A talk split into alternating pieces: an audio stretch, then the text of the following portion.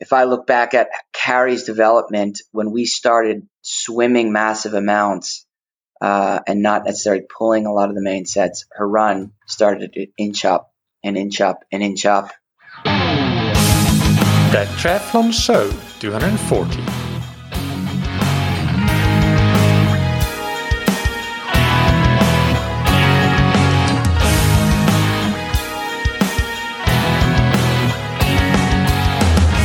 Hey, what's up, everybody, and welcome back to another episode of That Triathlon Show, the podcast presented by scientifictriathlon.com.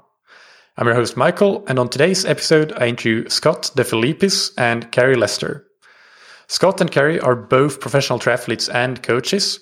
They are also partners, and Scott coaches Carrie so uh, this is another interview in uh, the realm of uh, a coach and their athlete, or an athlete and their coach on the line. We will discuss a number of training related topics, the overarching training philosophy of uh, Scott and Carrie, and the experiences and influences, including, for example, Brett Sutton and Jerry Rodriguez, that led to this philosophy. And we also discuss how age groupers should apply these concepts. Before we get into the interview, big thanks to our sponsors, Precision Hydration.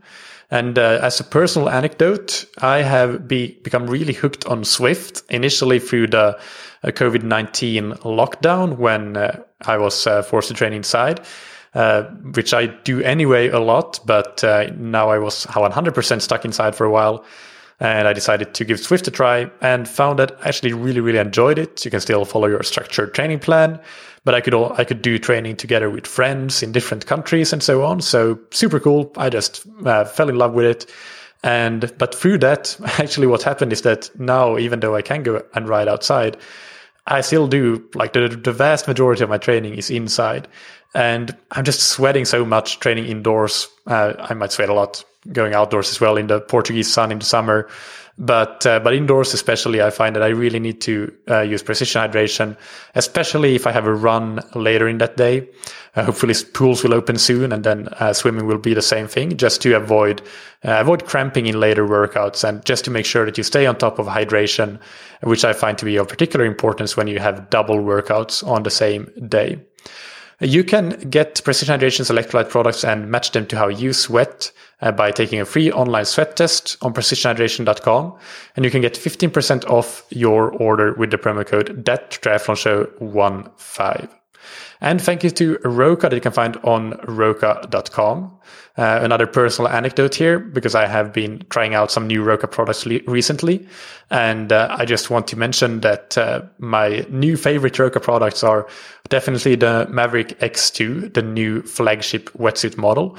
No surprise there. I assumed that would be the case, but it's just an absolutely amazing wetsuit.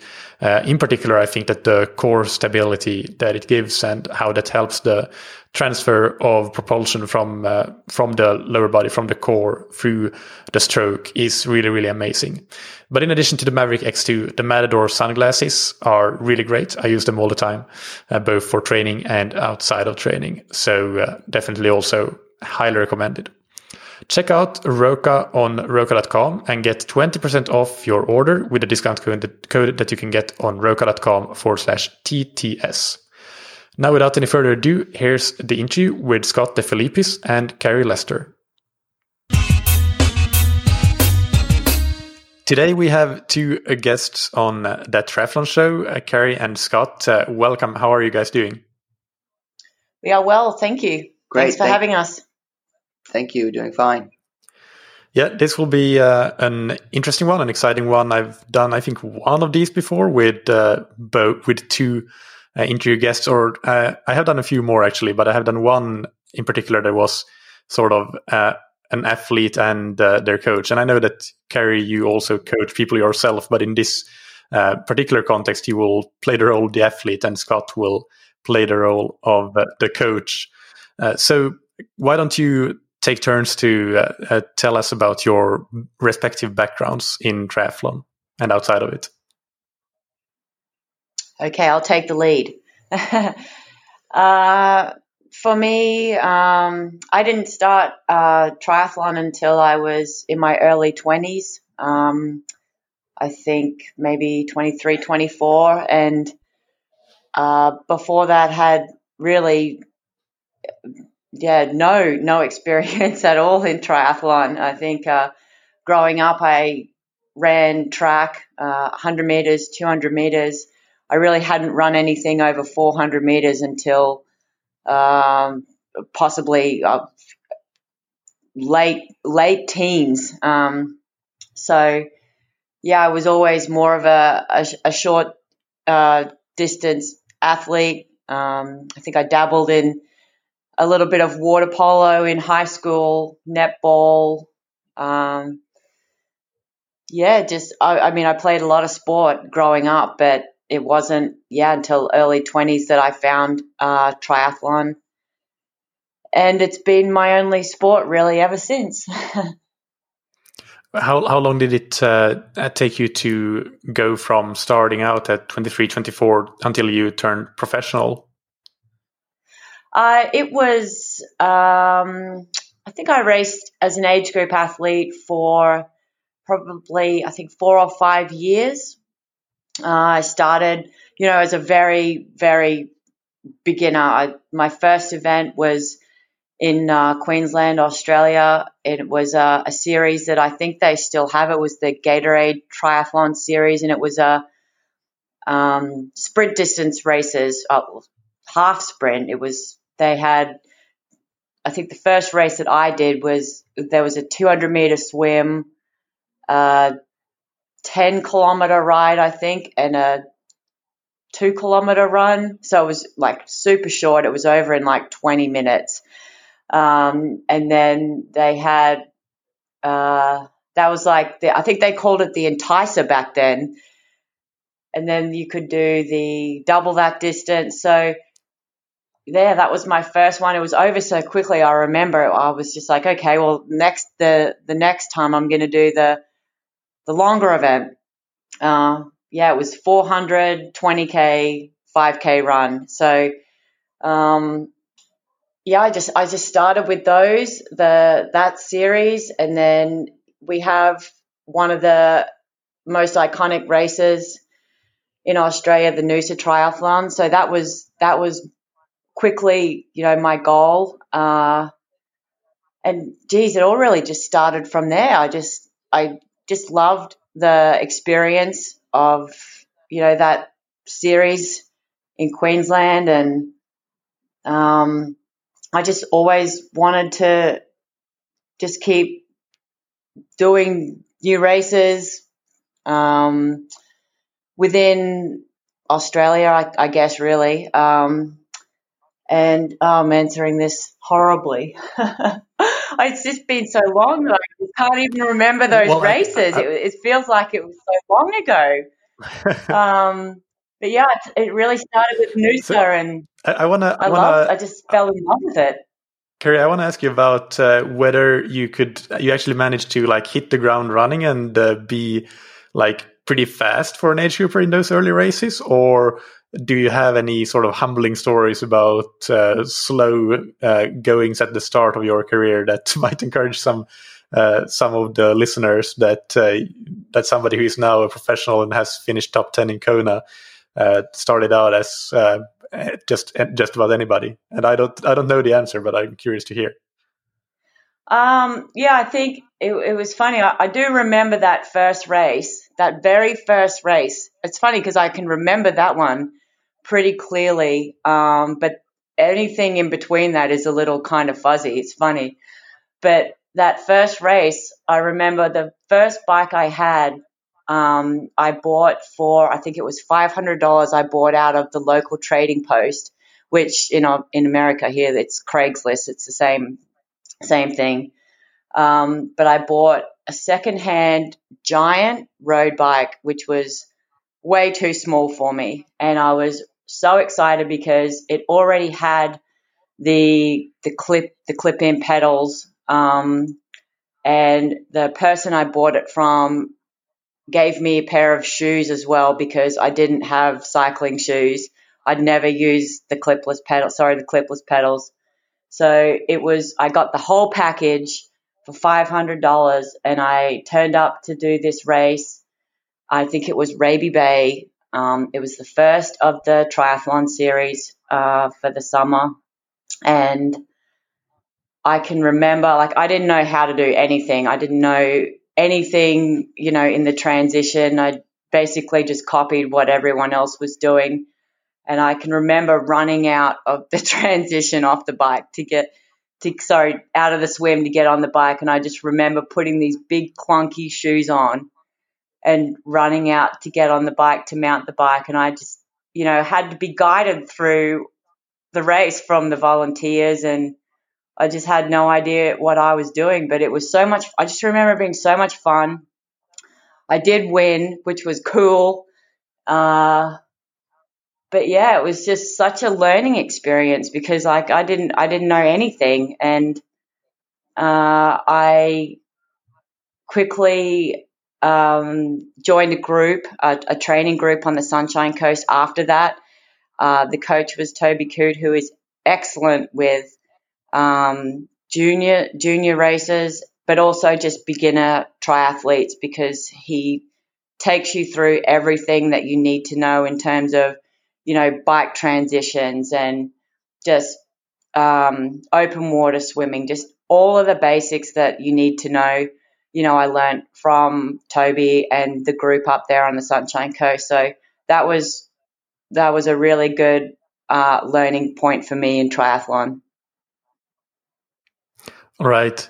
And uh, Scott, what about uh, your background? Uh, can you tell us about about that, and uh, in particular, your training and racing under uh, Brett Sutton with Team TVB when when that was a big thing? Yeah. So uh, I grew up on a different sunny coast, the sunny coast of New Jersey, and I was actually afraid of the ocean till I was twelve or thirteen, and at one point it it was um, all my buddies were learning how to surf and I needed to it was time for me to get over my fear of the ocean and finally got over that and I was an active kid playing everything from basketball to ice hockey, a little bit of golf, baseball, um, touch football with, with my friends in the neighborhood. Uh, so I was one of these kids that just, I was out from the time you got home from school until last light. Uh, my older brother was a runner, so that, that was sort of the, the path I was meant to follow, I suppose. I got into high school and I didn't want to run. I wanted to play ice hockey, but the reality was I was five foot four or so, five foot five, not much bigger, smaller than I am right now. and uh, yeah, it was pretty clear I wasn't going to make the hockey team and started running. And so, uh, fortunately, my brother took me under his wing and he was, he was really my first coach. And I had some pretty good success, which led me on to running at the University of Tennessee. And while I was at, at UT, I came home for the summers to New Jersey and started lifeguarding. And that's where I met um, Brian Shea, who mentored me into triathlon. He was just in my year. You should maybe think about doing triathlon. And this was in the late 90s. And um, yeah, went to a development camp in, in 2002, I believe that was, uh, with USA Triathlon. And they they accepted me into their recruitment camp, which has come a long ways since then. Nowadays, it's it's it's such an amazing program, uh, and and I was part of one of the pioneers of that program. But uh, Rick Rosenkrantz took me under his wing and tried to get me to bridge the gap towards the Olympics. But I, I realized fairly quickly that the ITU circuit just wasn't um, I, I, did, I didn't have the finances, nor I, did, I didn't really. The swim was an extremely frustrating piece of the puzzle for me. Um, and at the time, I was in a relationship with my college sweetheart, and we we just decided to move back to New Jersey, and I was gonna I was gonna manage my brother's uh, running store, Runners High.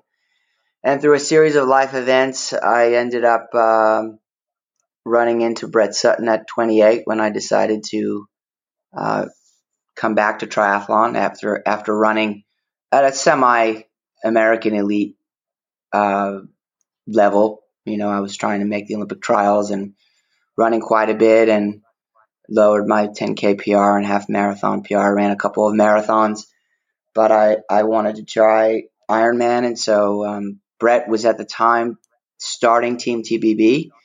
Um, and through a friend who was actually a Filipino American who was a part of the program in Subic Bay, he knew Brett was looking for an American. Um, he also knew Brett wanted to wanted to attract an athlete that wasn't a triathlete um, and thought it would be a perfect fit. So Arlen McAfee emailed me, and uh, yeah, I got an email from Brett Sutton one day. I barely knew who the guy was. I was so new to the sport. I had done one half Ironman, and he invited me to Subic Bay, and yeah, I, I was single and and had the means and got a credit card and bought a flight to Subic Bay, and I arrived in camp, and within two days, Brett said, "Right, I'll I'll give you three years. Can you ha- can you dedicate three years of your life?" And he explained to me the process, and we had a little bit of funding. So Alex Bach and and Brett had this fantastic program that they were starting, and I'm forever grateful for that opportunity because it it led me on to a a whole new life that. Uh, I don't I don't know what I'd be doing. Um, yeah, you know, I was able to live the dream for a really long time, and and I'm still living the dream, which yeah led me to Carrie. Carrie came into the group three years later, and we started dating, and and the rest is history. And uh, when when you come to to Subic Bay to to the training camp, and uh, Brett explains this three year process, what what exactly does that? Not exactly, but uh, in broad strokes, what what does that entail? Is it more about the the time it will take you to achieve certain results, or is it actually that uh, you already have sort of laid out in front of you um, a specific, I guess, periodization of training that you will be doing, and that will be the process that takes you to your potential, your your best potential you? Uh, can you explain uh, that a little bit more? Yeah, there's no roadmap with Brett. It's very much a work in progress and a work of art. So he looks at each individual, and um, trust me, plenty came and went in those three years. Um, but he and I got on like two peas in a pod. Um, and he basically said it takes most males three years to learn how to train for an Ironman. And then it takes them another three years to learn how to race the Ironman. And with you, we're going to do it. We're going to do it in three years. Within three years times, I'm going to make you an, an earning professional. And he was very upfront. You know, he said, look, you're, you know, you're a small guy. I don't know if we can ever get you to the front pack, uh, in Hawaii. But if we can bridge the gap to eight minutes to the leaders and, and get you in the race, you'll, you'll run your way into, into podiums and start earning start earning money. That was the goal to be a working professional. And he pretty much did it within three years. We had one setback where I broke my collarbone. Uh, I think in 2011, I was entering my third year with him and I, I had crashed in Switzerland and I was about to break through. And, and yeah, that, that was a big setback, but I flew home to New Jersey, uh, had it fixed by uh, luckily a sponsor of mine, uh, Dr. Goldberger, had had been helping me with a little bit of cash to get to camps and follow Brett around the world, and he was able to fix me on July 5th, the day after Fourth of July, and the states, which, as you know, is a big, big holiday. Um, and I stayed home in New Jersey for a few days and flew back to Switzerland and got right back into camp. And that kicked off basically my 2012 year, which ended up being a breakout year, and and that's uh, funnily enough the year I met met Carrie. What, what, aspects of training did you found did you find that helped you the most? And uh, and now in hindsight, looking back, did you what what parts of the training program that you did helped helped you bridge that bridge that gap in any of the disciplines that you want to highlight? Just to to give some examples. It was all mental training for me because I couldn't wrap my head around the duration of the event. Um, you know, I, yeah, I had run 220 low for the marathon and an hour five for the half marathon, but wrapping my head around running a marathon after being on your bike for four and a half, five hours was just incredible. So th- throughout the year, wherever, you know, you'd start the year in a heat camp and, and he I remember one session we did was uh, in Thailand. He had me run 50 Ks at a clip and it started at 8 a.m. You know, and you finished I don't know how many hours later, three, three and a half hours later. And that was a mentally, that was a mental exercise. There was no, there was no science behind that at all. It was just him trying to get me to a point where I was breaking mental barriers down. And then the same would be in the in the water with you know every, every if someone had a big birthday, we did the hundred by hundred, um, or the bike the big bike weeks in Switzerland. So you you land in Lausanne and and every single day you had to climb climb the mountain home. Um, and we we Carrie and I have kept that going. We still go back to Lausanne. It doesn't look like we're going this year, but Lausanne has become sort of a second home to us. So the aspect those those those mental lessons that he gave me have stuck by um, for us uh, for the rem- remainder of our careers. Did that answer your and question? Yes, yes, yes, it does, and uh, it's.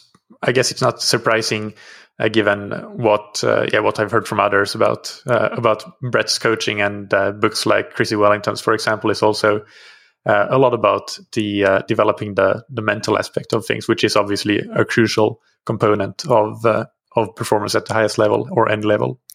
So, Carrie, um, you have been racing now for a long time professionally, and how has your training changed over the course of of this professional career and and also if you can elaborate on why those changes took place in the cases where you where you actually know why that happened um, yeah, I, the training has changed pretty significantly, I think, probably in the last uh, three to four years, I guess, when I think about how we were training, you know, back in maybe sort of 2014, I think.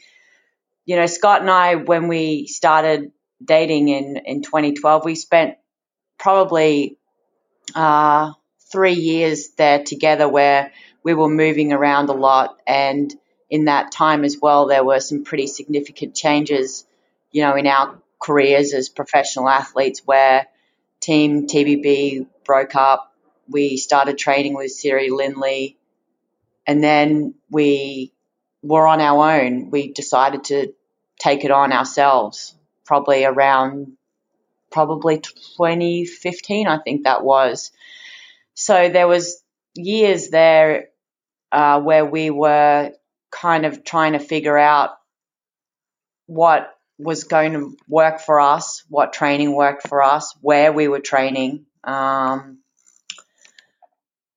so I think we've really kind of figured it out now, what works for us. We, uh, if I look back, we focus a lot more now on the swimming. We've brought in uh, Jerry Rodriguez with uh, Tower 26. We've been swimming with Jerry now for two years. Uh, so more that now going on three uh, going on three years. Yeah. Uh, so I think really when we started training with Jerry for the swim and really starting to put some focus on our swim, I think that's where we really started to uh, kind of work out what was what was really working for us. So if I can sum it up in any way, I think our training now is just much more structured. We have a real focus on the swim, which is definitely not helping with this pandemic because we've really taken a back step there because the swimming was such a focus for us. Um, but we've really put a lot of structure into our swim. Uh, also into our riding, we probably um, we definitely don't go out, you know, and, and do as many kind of easy long rides. Um, the riding is a lot more structured now, and, and, the same thing with the running. You know, we have a, uh, probably two focused run sessions a week. Um, I guess I wouldn't call the other run sessions junk miles, but everything in is just more structured. Has uh, more of a purpose. It has more of a purpose. So for us, it's far more enjoyable uh, when we're going out and doing those training sessions with that purpose. Um, so, so it used to be just uh, about getting in a large amount of volume before? Was that it, kind of where you were coming from? Yeah, I think so. There was a lot more of those yeah, the yeah more volume. Um, we still had the structure there for you know some of the sessions, definitely for the um, for the running, um, the riding a little bit. There wasn't as much structure for the swim. We are a little bit lost in swimming there, um, you know, and what works for us. But yeah, I think definitely now with the more more structured, more purpose in the sessions, it's that's where we've seen the the most changes in the last three years. Right. Yeah. And what is your typical volume? Let's let's assume in a normal situation when we might actually have a race coming up in I don't know uh, two months time or or so, like your normal sort of bread and butter training week. How how much are you training, and how does that break up into uh, swimming, biking, and running? I think I think Scott's going to answer this as well for me, but I think um, in a pretty in a high volume week, I think we're probably at about 25. I think we're about a 25 hour kind of training week. Um, and if I can break that up, I think we we probably look at probably us we swim, you know, about six hours, ride um, 12 to 15, and we would run, yeah, about seven seven hours. Uh, um, at the moment, though, we have been able to keep much of the run and ride volume going with this pandemic. Uh, it's really only the swim hours that we, you know, that we haven't been able to keep going. So we're still training around, you know, 20 hours a week. And in a, yeah, in a, in a big, in a big week, big training block would be at about 25. Um, so. Yeah. I, I, should mention here, by the way, for the listeners' benefit, that we're recording this on the 27th of April and the episode will be out late May or early June. So there is a little bit of a a delay there where maybe maybe hopefully you are back swimming actually when when this episode goes out but by the time of this recording uh, that's not really the case. Um, scott uh, in regard to turning to coaching how, how did that happen? What was the process? And can you tell us a bit about sort of your coaching philosophy? Yeah well that was uh, that was all brett. Um, brett was brett and alex had had this idea of trying to figure out different avenues for athletes to earn some income because let's face it, in 2010, I mean, it hasn't gotten any better in the last 10 years. The prize money has gone down across the board. Um, so Brett was starting his coaching business and, um, yeah, he, he began mentoring me pretty early on. And I think we got, we got on so well that there was just this mutual respect for one another. And he had he'd seen my background with with my working with my brother and then my collegiate coach George Watts, who you know had, had worked with quite a few Olympians, and and then after college, Dr. Jack Daniels um, helped me out as I prepared for a, couple marathons. So Brett knew that I was a student of of endurance training. You know, I had read the Lydiard books, and he introduced me to Percy Cerutty, and um, we would always talk training. So he knew I had a keen interest and yeah, I think he had a vision for his coaching business, and so he threw me a big bone. And and I remember him saying the only way you're going to learn how to coach is if you start coaching. So we we launched Team TVB Coaching, and then I eventually ended up managing that for him um, into 2011 12. So that's how it began. And uh, yeah, it led me on a different, whole new career path that, that I never would even have imagined. And uh, now, what does your coaching look like? Your uh, you have your own coaching business, correct? Yeah. So, you know, I, I am really fortunate and blessed uh, to have been able to work with so many amazing coaches, and I've learned something from each one of them that has has that have really influenced how we we go about things and it's all a Brett. It, the the Brett Lydiard Foundation is there. Um, as Carrie mentioned, we don't. I think at some we got a little bit stale there in in the when we went off on our own with an obsession with volume, volume, volume, and Um, I certainly experimented on my own and made a, made a lot of mistakes. Um, but having Jerry at Tower 26 coming into our lives has been massive with the swim, and um, Matt Bottrill has helped me quite a bit with my cycling and paying attention to the aerodynamics. And our short time with Siri was really interesting because Siri Siri brought into the picture this um, acceptance with rest, and that was something I think we struggled with, where we didn't really know, or maybe we didn't have the confidence to to rest. We we would just train and train and train and and go into a race and then get back into it. And Siri really put that to bed and said, it's okay to have downtime within a season. It's okay to have rest days. Not that Brett wouldn't have rest days, but when you have Brett looking over your shoulder every morning, you know, he, he's, he knows when it's time to send you home and, and, go to bed. And when you're, when you're trying to do it by yourselves and, and couple, a couple training together, uh, we, we missed some of those, those opportunities and, and just kept plowing through. So I think now, yeah, it's a bit more, we definitely focus on swimming a lot more in terms of with Brett, it, it's a, a big paddles pull and and that's a very important aspect of triathlon training and I understand why he does it but I think if I look back at Carrie's development when we started swimming massive amounts uh, and not necessarily pulling a lot of the main sets, her run started to inch up and inch up and inch up, and and that's not a fault of Brett's. Brett take, takes an athlete and he has him in a group, and if you're in the 125 lane and you can't swim it, you're going to pull it and he also would protect the legs. And we took a gamble by going with Gerry because there's a lot of intensity in his swim program. So it's paid off in a big, big way. Now, if you look at a man versus a woman, is there a little bit too much intensity in the swim there?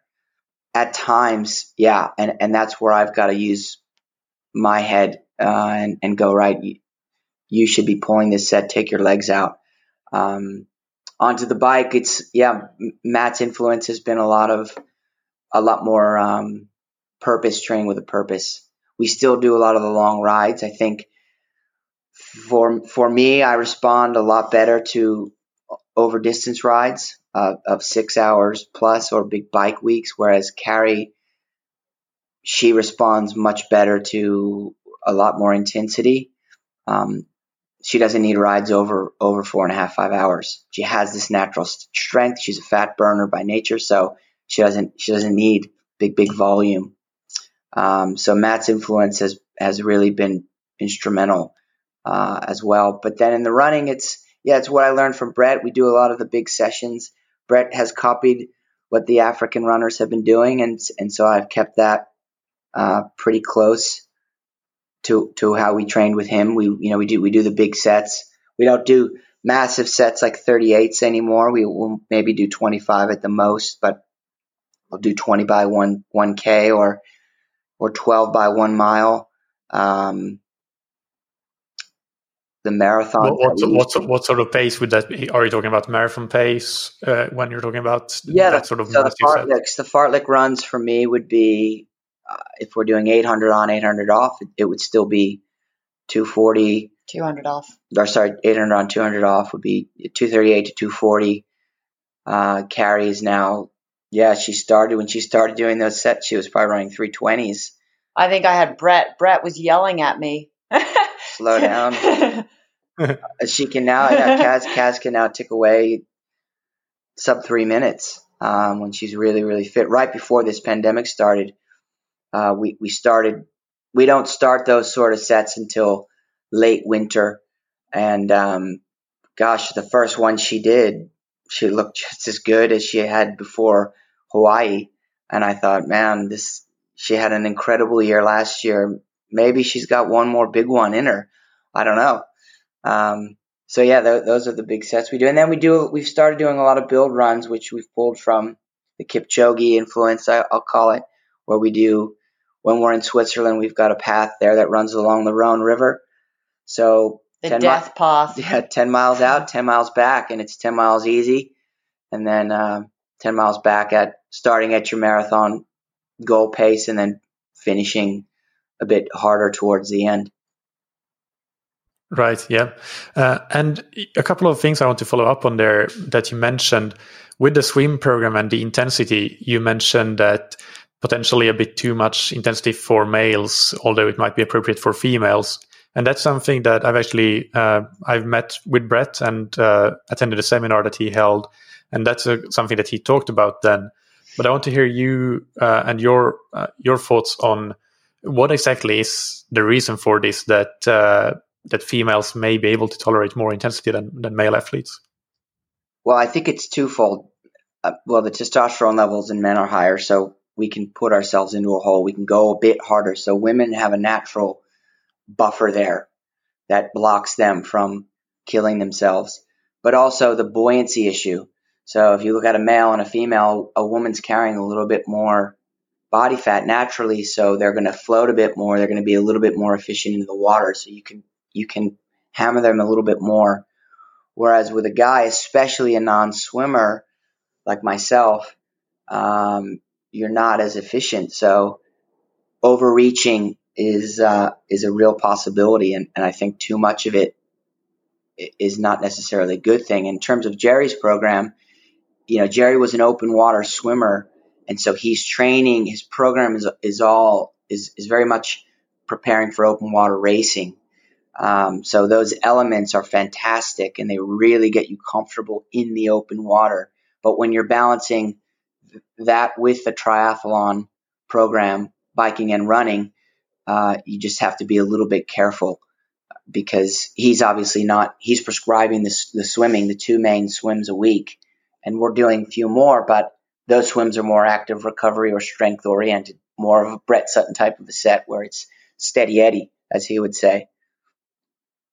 Yeah, and that was the other follow-up question I wanted to get into the focus on uh, on swimming with uh, with with pull paddles. What exactly is it that uh, you want to achieve with uh, doing, especially when in Brett's programs, that's uh, such a, a large part of the swim program, from what I've understood. So we've taken away the paddles, and that's just because that. Yeah, I mean it's it's uh Gerry's Gerry's influence. I'm always tinkering because yeah, I'm I'm a coach, and you know I've got a I've got a chest of uh, of gear that I love to play with.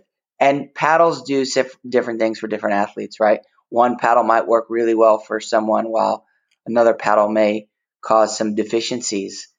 Um, so I've taken the high road. We've eliminated the paddles, and yeah, especially for Carrie, when we took the paddles off, she developed a feel for the water that wasn't really there.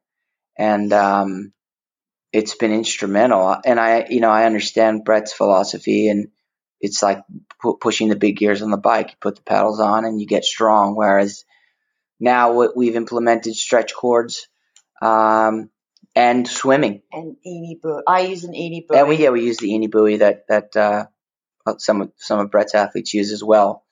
Um, so especially coaching age group athletes that are from afar, I tell them, look, I think you're better off just not using a, not using a, uh, a paddle because I can't see what it's doing to you.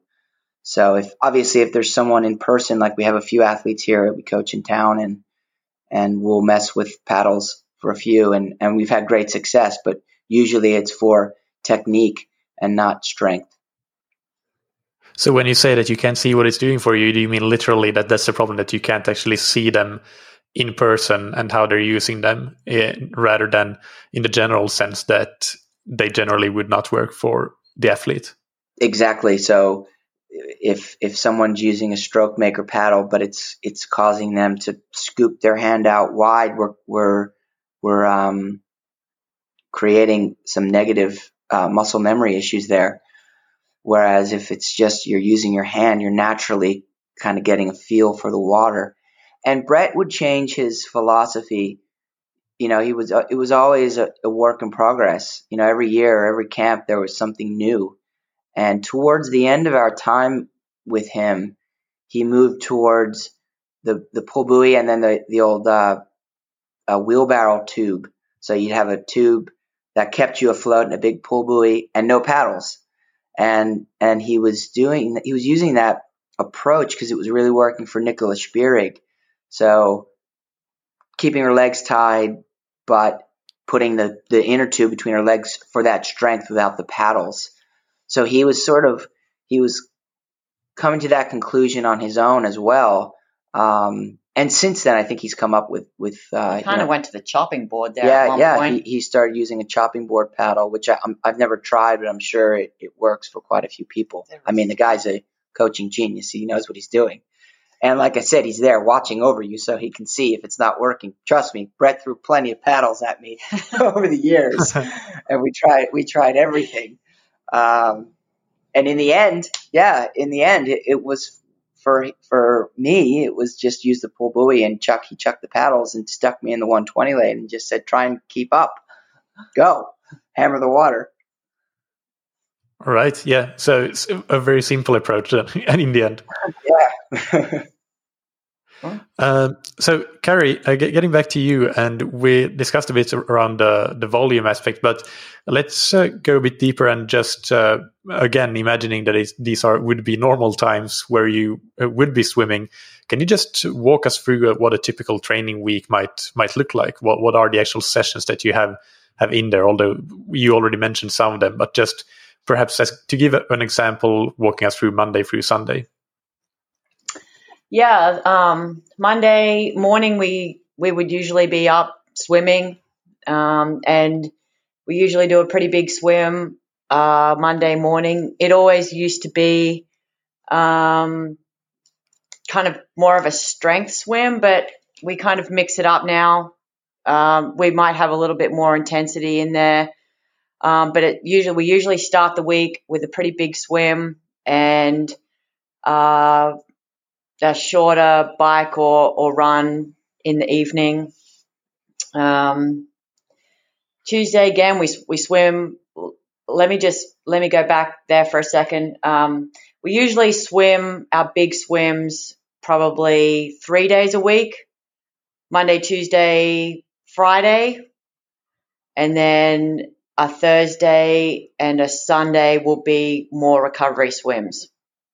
So we have three big swims in there, um, and and two uh, recovery swims, which is still around um, probably four to four and a half. Uh, no, about four four thousand yards.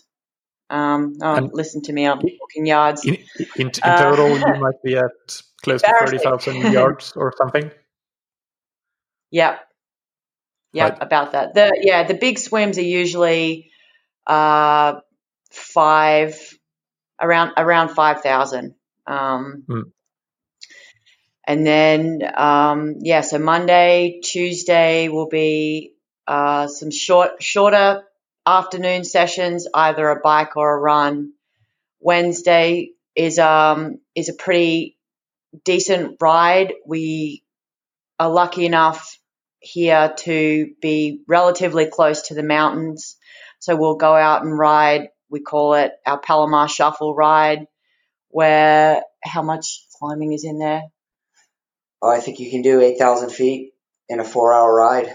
We have, yeah, we right. have, we have quite a bit of climbing in that ride. That's usually a strength ride, but we have intervals throughout that ride um, so it's probably about a four to four and a half hour ride on a Wednesday uh, with a run off the bike. Um, Thursday is usually a, a, quality run with a recovery swim. Friday, hard swim. Uh, another structured bike ride in the afternoon. And Saturday, uh, the weekend, we still do you know, a lot of our um, volume ride and run sessions there. Uh, long ride Saturday run, with a run off. Sunday is a is a long is a long run of either a long steady run or it will be one of those structured runs that we that Scotty was speaking about before. You know, it's a track run or um, long fartlek style run. Um, with a swim in the afternoon. So that's that's generally the week, um, and that's on repeat in in the in the big training blocks. Yeah, so that's something the, the, that's something that you generally just go through week in week out, uh, and you don't really do anything in terms of uh, you know recovery weeks or that sort of thing. It's something that is meant to be sustainable uh, throughout a long, longer build to your race. Right. Yeah, we don't. I mean, there's those sessions. We have sessions in there that are recovery sessions. You know, those swim, yeah. those shorter swim, easy swim sessions. They're they're recovery sessions. Um, some of our uh, runs or yeah, well, I, I mean, the two-hour runs are recovery. Yeah, the run. two-hour run is. You know, I go out. I don't. I don't go out and run to pace ever on those runs. For example, you know, if I go out and, and run, it's just I will run as slow as I want to run to feel like it's a recovery run. I don't want it to take anything out of me at the end of that run um, or ride or whatever I'm doing. So I am happy to do it on my own. I'd sometimes I'd, ra- I'd rather do it on my own because I, I want to go at my own pace, and you know I don't want to feel like I have to keep up with anyone, which I don't normally anyway. Um, so yeah. To, to give some examples there, what what would your pace and power be when you really want to go when you want to go that easy? Even if you don't, I know you don't run or ride to power, but if you measure those, what do they end up being typically? on on an easy uh, easy pace. Yeah, easy pace. Uh, running, uh, no faster than eight minute miles. So five five kilometer pace. I mean that's. Yeah. Uh, yeah.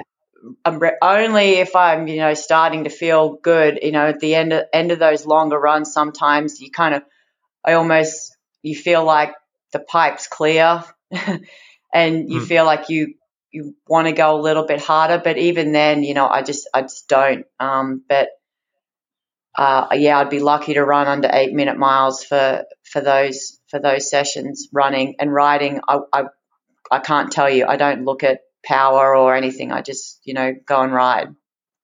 Right. Okay. Do you even measure power? Yes, I have power. Yep. Okay. Um, and, the only uh, time I look at the power is if I have a designated interval. Right. And that was what I was going to ask about next. So when you have those structured rides, so you mentioned the one on Wednesday, the longer one, and then on Friday, you said, or was it Saturday? Uh, either way, um, how do you typically do the the bike portion of the program? What I mean to ask here is, how much are you shifting sort of the program towards more of the high intensity, shorter, harder intervals versus longer tempo race pace uh, or even threshold type of intervals? Uh, we usually have both of those in a week. Um, and the the Palomar Shuffle ride is our uh, more strength endurance kind of intervals where they'll be throughout that ride. We might do, for example, um, three by 30 minutes or um, some 20 minute uh, it, those those intervals will be longer there could be an hour like for example the ride we we might do a 30 minute interval and then we'll there is a climb um, there which is actually palomar mountain. It's a good hour. So we've done that has been an interval before like that climb that will be you know at ironman effort for example. Um, or it'll be build build throughout the hour to, you know, just under Ironman, Ironman effort, 70.3. There will be structure throughout that ride, and it's always more for based around kind of strength endurance, Ironman effort, maybe to 70.3 effort.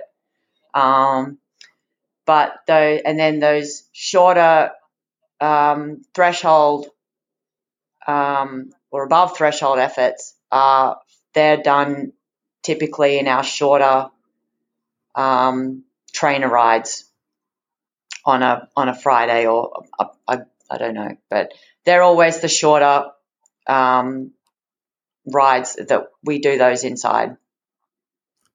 Right. Yeah. Okay. That makes sense. Uh, and Scott, perhaps you can uh, also uh, fill in on this same sort of question. What is what? What are your thoughts on kind of the different kinds of intensities in general in training and their use and applicability in training for long distance triathlon? Yeah, well, there's like I said, is there's still the the Sutton uh, influence with the, a lot of the big gear work. Um, doing doing shorter stuff like 20 seconds, 30 seconds. That's been interesting to observe, giving some of that to Carrie because I think it's been a massive benefit for her. Um, Matt is big into the sweet spot work, so um, yeah, a lot of that is done hour and a half at the most, uh, but we still do quite a bit of um, time trial work we're not doing any of that at the moment because there's there's really no point. We're, we're a lot of the longer rides are, are more feel good, but something that Carrie didn't mention was our longer intervals. We go down to Fiesta Island, where hmm. uh, the birthplace of triathlon. So it's about an hour, 15 minute ride for us to get there, and um, uh, yeah, that's where we'll, we'll, do our bigger sessions of 20 minutes, 30 minutes, up to an hour, uh, where it's a six kilometer circuit and you're going around and around and around. Um, and also we've we've started to we're actually currently uh, learning the process of testing the VLA Max. Uh, so we're working with the INSCYD guys. So we're getting a little bit more scientific. I think you have to uh, because so many athletes are interested in it. So um, that's been interesting to learn a bit about how our bodies are different, our physiology. Oh yeah, yeah, yeah, for sure. Yeah, I don't know if you worked with the new protocol yet, but I just went through that new updated protocol last week by the time of this recording. So uh, that was a fun fun experience to to get to update my profile, but in a new way with uh, perhaps slightly easier way, I, I would say, with the updated critical power protocol, and uh, definitely a good tool to have in the toolbox. Um, the the other thing that I wanted to ask there is uh, is about the uh, the running. I think Brett has uh, stated pretty strongly that there's never really any like super hard, like you know, lung busting 400s. Or I don't, I might be getting that wrong actually. So you will need to correct me and tell me what he actually is saying. But but sort of like slightly putting the brakes on to prevent injuries is sort of the gist I've been getting from what I've read and heard him say. Can you talk about that? And does that apply to you as well? Well, the beauty of triathlon is the swim aspect, and and we're seeing that now. There are so many benefits of swimming, and um, yeah, you can you can get that lung busting, that VO2 work in the pool, and I think that's Brett. That's what Brett does. Uh, so we've we've kept that uh, as a part of our program. He doesn't ignore the speed, and neither do we. Um, there's still when I was in 2012 when I was really peaking with him. I was training with Nicola Spirig. You know, I was Nicola's um, Rabbit Rabbit whipping boy. we complemented each other really, really well. Um, but whenever we went flat out speed, it was never out of control, right? There was always an element of a feeling of control, but we were still ticking away 400s at 60, 62 seconds a lap. But it was within, it was, it was controlled, right? It wasn't, it wasn't finishing that 400 and on the fence ready to, to throw up, right? You, you went right into your recovery jog. So anytime we did that, there was plenty of recovery in between those intervals. So we still, we still do a bit of that. I'm 40 now, so I don't quite have that 62 second speed anymore, but we do do some fast running. Actually, this week we're going to go to the track and do a little bit of fast running. Um, does, does that make sense? So the swim yeah, portion yeah. takes care of that top end. And and if yeah. I observe as a fan of running, right, and you look at someone like Alan Webb, Alan Webb, I believe, was so good so early in his career because he swam. And when he went full time running, he sort of plateaued. And I and I sat and watched him because I was getting triathlon. I always thought if someone would get a hold of him and get him back in the water, I think his career would have lasted another five or six years. And if you watch Gwen Jorgensen at the moment, if I were training Gwen or if Brett were training Gwen, I guarantee you she'd be swimming 20K a week to complement her running. Yeah. Yeah, that, that's a very interesting perspective, and actually, it uh, would be interesting to to have Gwen when she was winning gold medals in triathlon, uh, com- like do these try to do the same running races she's doing now and see if she might not actually even be better. I'm not sure. I'm not following her too closely, so I shouldn't maybe make any speculations like that. But uh, but I think that there's definitely some uh, an interesting aspect, at least to to that thought and the cross training effect, crossover effect. Um, the, the next thing I wanted to ask you, Scott, is about coaching age group athletes and your philosophy for age groupers. Uh, is that very similar to what you described? And what are, if there are any potential differences in sort of your coaching philosophy when it comes to age groupers compared to professionals? Well, there, our big ethos with KS coaching stands for keep it simple coaching. And, um, yeah, that's, that's definitely Brett influence right there, right? He keeps it simple. So we try and keep it as simple as possible. But our big method, message to the athletes and our ethos is to live a balanced life. So you do triathlon to enhance your life. If it consumes you, you're you're going down the wrong path there. And uh, and to be honest with you, I, I won't I won't work with an athlete that that wants to be all consuming with the sport. I think there's way too way more to life um, the sport is an incredible way of life and it can take you to so many amazing places and bring some amazing people into your life. Um, so we try and lead by example and, and, um, our whole lives aren't on, on social media, but we do, we do share some of the, some of the balance. Our Sunday fun days at our house when we're, we're at home in California, we have friends over nearly every weekend. Um, and maybe that's the Italian in me. the neighbors and, and, friends are like family.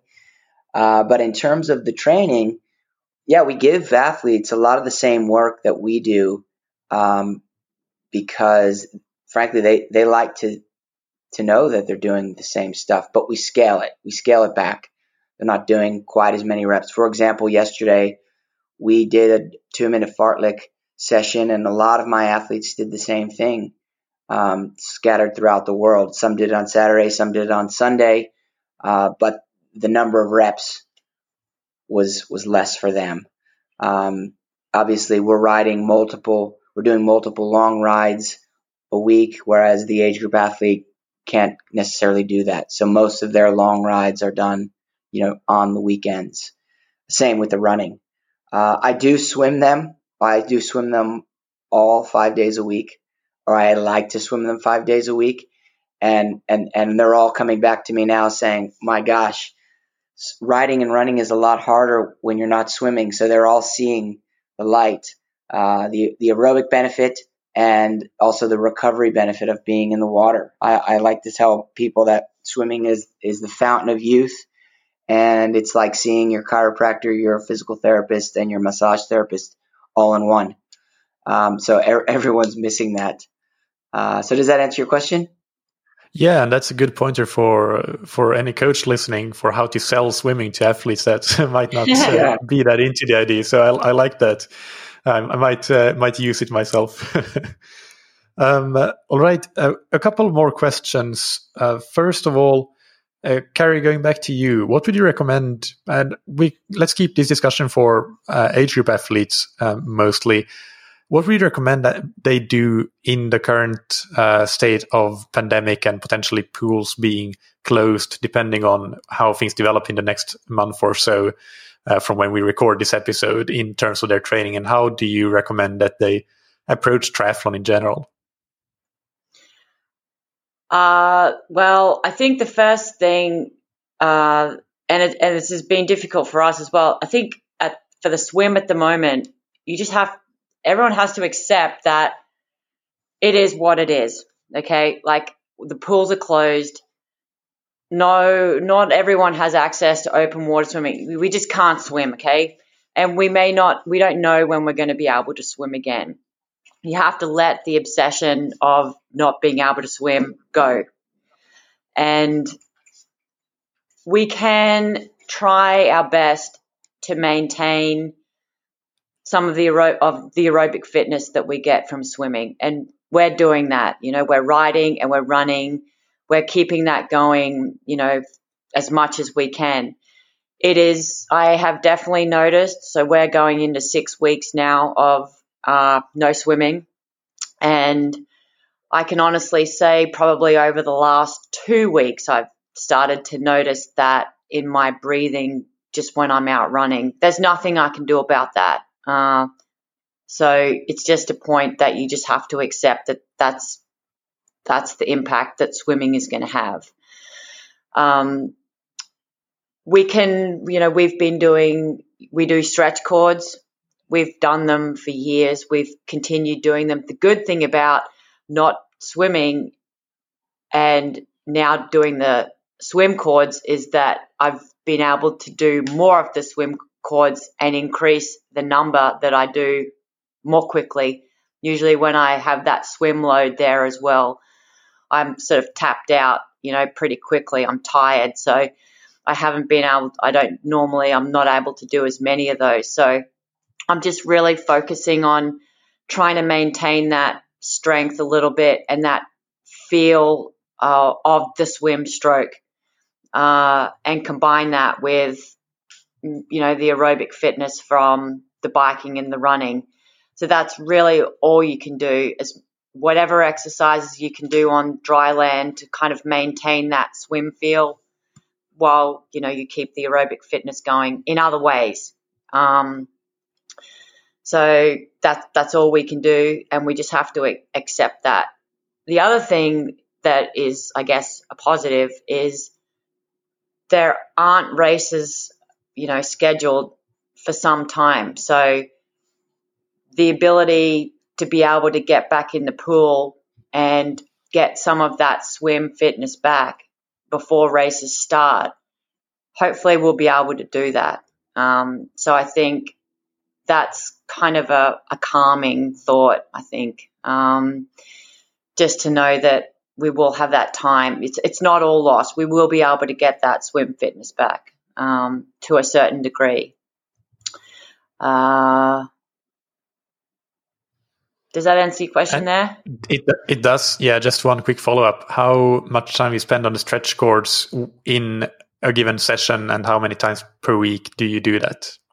So we do them. Well, I I try and do them in when we're swimming or when we have a full swim load, uh, three to four times a week, and I I try to do them before my swim session. Sometimes I find that uh, it's better for me to do them afterwards. It just it it just depends what how much time I have before the session, how I'm feeling. Sometimes I actually do get a little bit tired from doing them. So if I do them beforehand and then get into the water, I don't like how I feel swimming. It's just it's a personal thing. If you like doing them before or after, it doesn't matter. And Gerry Rodriguez has also confirmed that for me. It's it's a personal thing. There's no right or wrong in when you do the swim cords. Um, but I try and stick to them four days a week, three to four days a week, and I I do basically as many as I can uh, until I start to fatigue. I do three sets, three to four sets, and I do uh, as many repetitions as I can in the set uh, to the point where I'm starting to get tired, fatigued, and I lose form.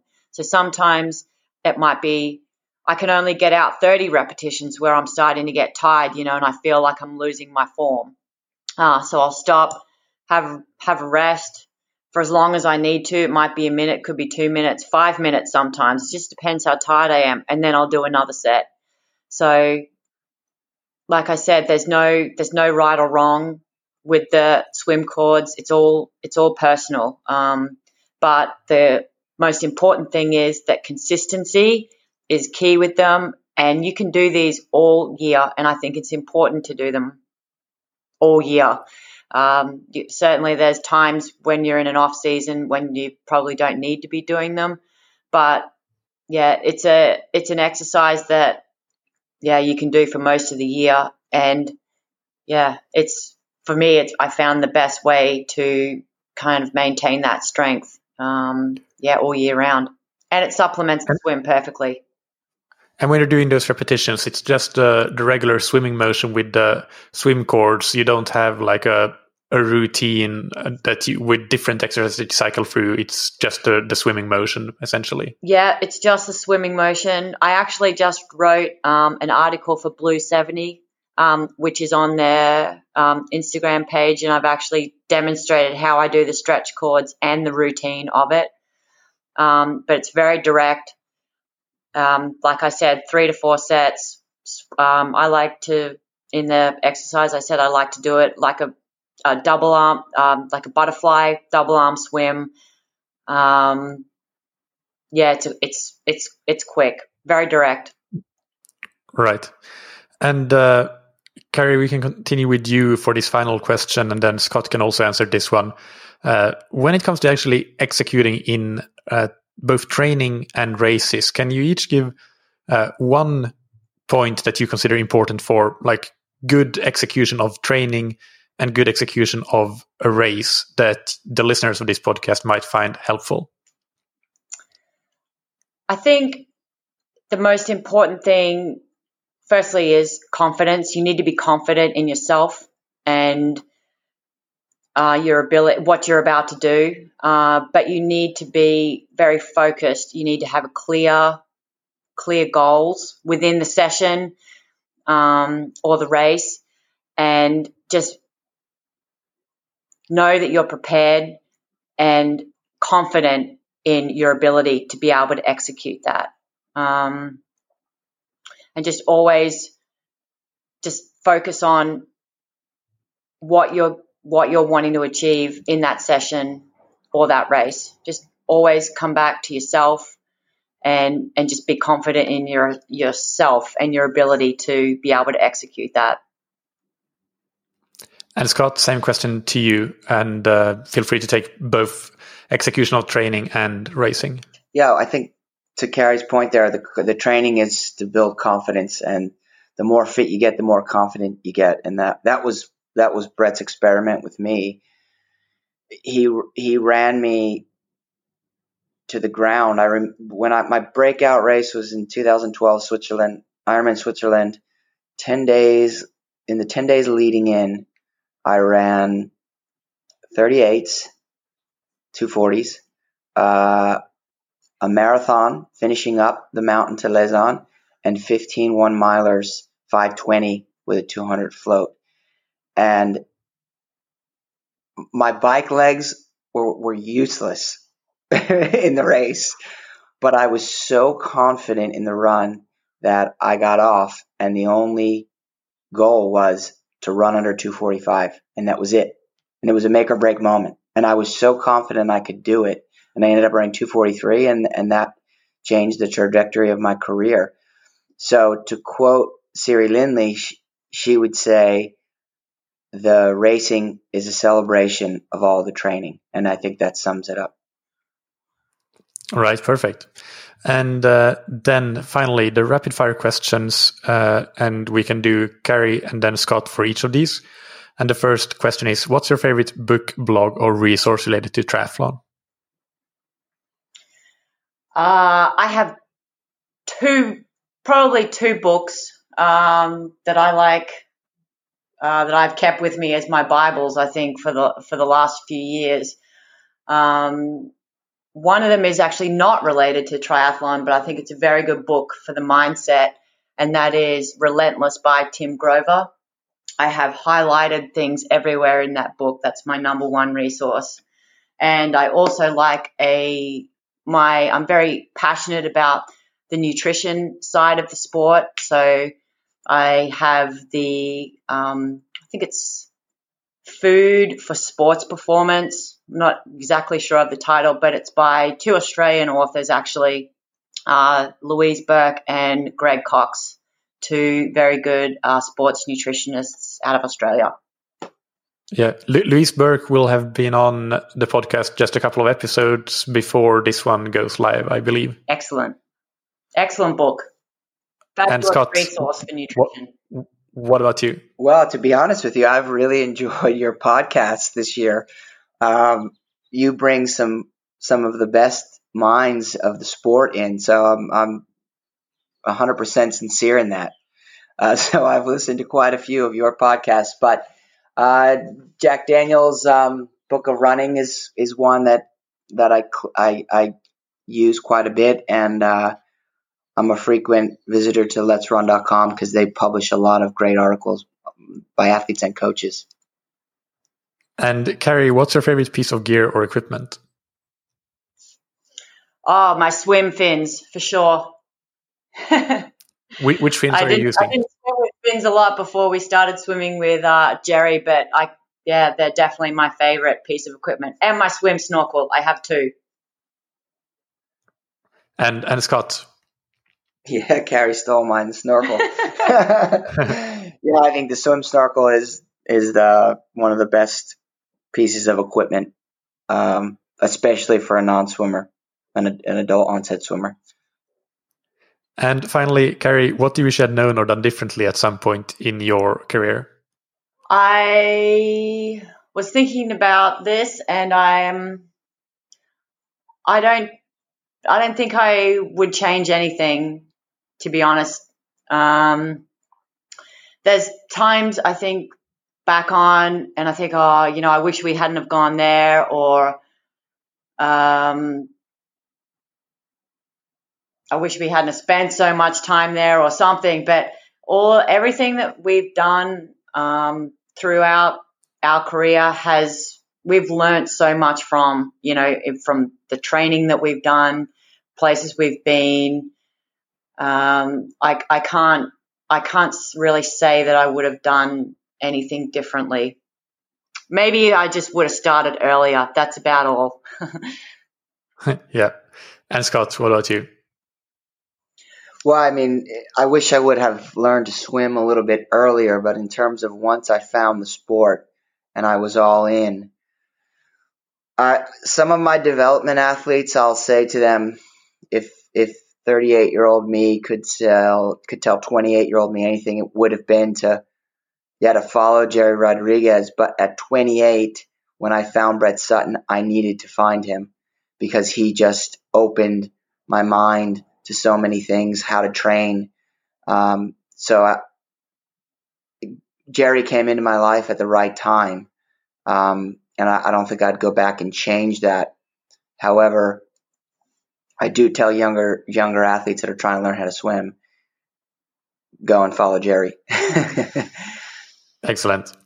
And finally, where can people follow you and uh, keep uh, up to date with what you got going on?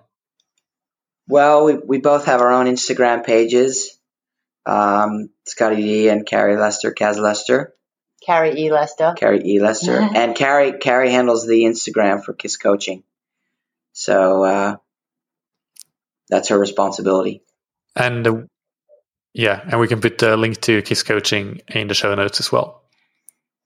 That would be great. Yeah, I think we're we're both more active on uh, on Instagram. We're not we're not very active on uh, any of the social media fronts. We try to be and we try to share as much as we can with people about our training and our lives. But um, like we've said before, it's never really taken a, it's not a focus for us. Um, but we're more than happy to share anything with anyone. So, yeah, follow our pages and feel free to ask us any questions. We're, we're more than happy to, to share anything.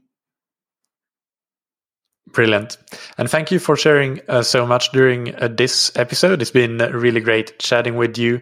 And uh, well, let's hope that we can have some racing in the not too distant future. And uh, good luck to both of you for for that. And uh, keep having fun with with the training in the meantime. And uh, let's hope that at the very least, swimming will be a possibility very soon. Mm, we hope so. Thank you. Thank you. As usual, you can find the show notes for this episode on scientifictriathlon.com and uh, links to uh, some related episodes, including two interviews that I done with Gerry Rodriguez and one interview I did with Carson Christen, who talked about uh, a bit more about the uh, the Brett Sutton or the TriSutto uh, philosophy of training. Uh, Brett Sutton being the founder of the TriSutto coaching company. Uh, as always, I'm keen to hear uh, your feedback on any episode, but in particular, uh, I do like to hear feedback on this kind of episode with two guests on the line, where one is uh, the athlete and one is the coach, uh, because I think it's something that could potentially be uh, a really good regular occurrence. So keen to know what you think, good and bad. Next Monday, I have an interview on the line with researcher Izzy Moore in from Wales or from England in Wales. Uh, we will discuss running mechanics, running economy, footwear, and injuries. It's a great interview packed with information uh, stemmed in science. So I think that uh, there will be a, a, real hit that uh, many listeners will enjoy. But of course, in the meantime, we have another Q&A coming out on Thursday. Uh, if you are interested in coaching services, then definitely go and check out scientifictriathlon.com and the coaching services we offer. We currently have a, a fair number of slots available, uh, and uh, that will probably change as uh, more and more people are starting to uh, get back into normal racing and training again after the whole COVID 19 situation. It's still ongoing, of course, but uh, the situation seems to be normalize- normalizing now. But now is a good time if you're interested in coaching to, to check that out because, as I said, there are slots available. So, uh, scientifictriathlon.com and click through to coaching or send me an email directly and we can uh, discuss, uh, discuss about that. Big thanks to our sponsors, Precision Hydration, that you can find on precisionhydration.com. Go and take their free online sweat test to get a personalized hydration strategy and get 15% off your electrolyte order with the promo code that triathlon show 15. And big thanks to Roka that you can find on roka.com. Check out their wetsuits, tri-suits, swimskins, goggles, high-performance eyewear, and prescription glasses and sunglasses, and get 20% off your order with the promo code that you'll find on roka.com forward slash TTS. Thank you, as always, for listening. Keep training smart and keep loving triathlon.